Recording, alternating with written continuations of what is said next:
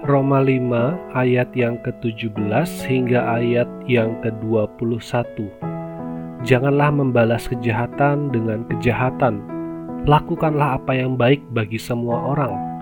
Sedapat-dapatnya kalau itu bergantung padamu, hiduplah dalam perdamaian dengan semua orang.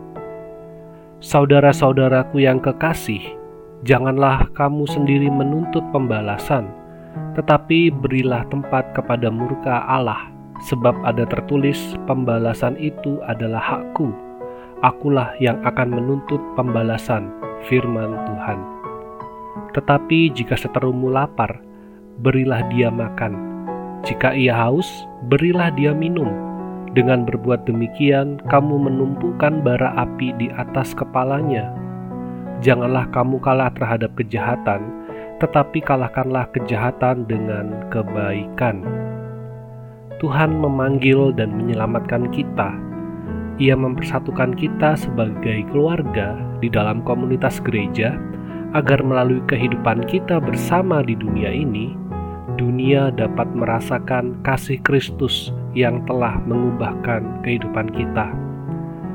Keberadaan kita, keberadaan gereja di tengah dunia, di tengah masyarakat, pasti menjadi sorotan.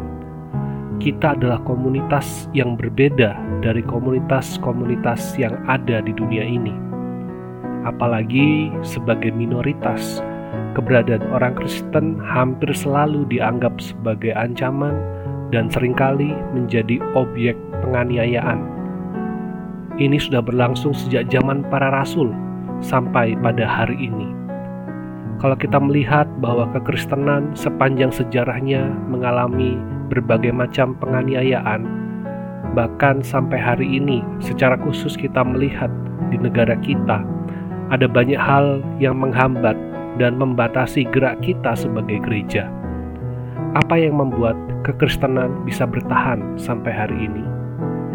Bagian yang kita baca menunjukkan bahwa gereja adalah komunitas yang telah diubahkan dan mampu memberi perubahan baik pada sekitarnya.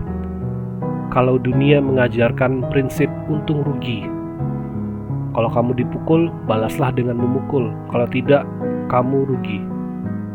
Kalau kamu dihina, haruslah dibalas dengan hinaan lain tetapi Tuhan menghendaki kita untuk selalu melakukan yang baik, untuk dapat mengampuni dan hidup dalam perdamaian dengan semua orang. Karena kita pun dahulu adalah seteru Allah, kita dahulu adalah musuhnya Allah. Kita manusia berdosa seharusnya dihukum, seharusnya binasa. Tetapi Allah, Dia datang menggantikan hukuman kita. Ia mengampuni kita dengan pengorbanan yang sangat besar, sehingga kita dapat berdamai dengan Allah. Inilah yang menjadi dasar bagi kita menjalani kehidupan kita dengan pengampunan yang besar yang kita telah terima dari Allah. Itu akan memampukan kita untuk mengampuni orang lain. Itu akan memampukan kita berbuat baik kepada sesama, itu menjadikan kita orang-orang yang membawa damai. Bahkan lebih dari itu, kita juga dimampukan untuk dapat mengasihi orang lain dengan memberikan apa yang mereka perlu. Karena kita sudah sangat dikasih oleh Allah dan Ia sudah memberikan apa yang sangat kita perlukan, yaitu pengampunan. Kejahatan yang dibalas dengan kejahatan hanya akan menghasilkan dendam yang tak berkesudahan. Tetapi kasih dan perhatian kita akan membawa pada hidup yang diubahkan dan diperbaharui. Janganlah kamu kalah terhadap kejahatan, tetapi kalahkanlah kejahatan dengan kebaikan.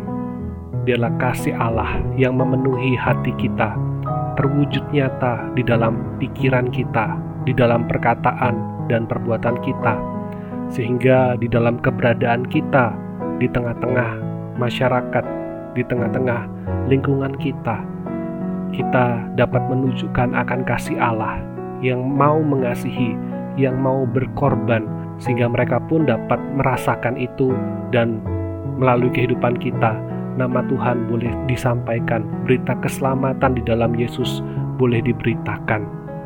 Mari kita senantiasa ingat akan kasih Tuhan, ingat akan kebaikannya, ingat akan pengorbanan dan pengampunannya, sehingga kita sekarang disebut sebagai anak-anak Allah. Tuhan pakai kita untuk menjadi saksi bagi kemuliaannya. Selamat menjalani hari, selamat menjadi pembawa damai. Tuhan Yesus memberkati.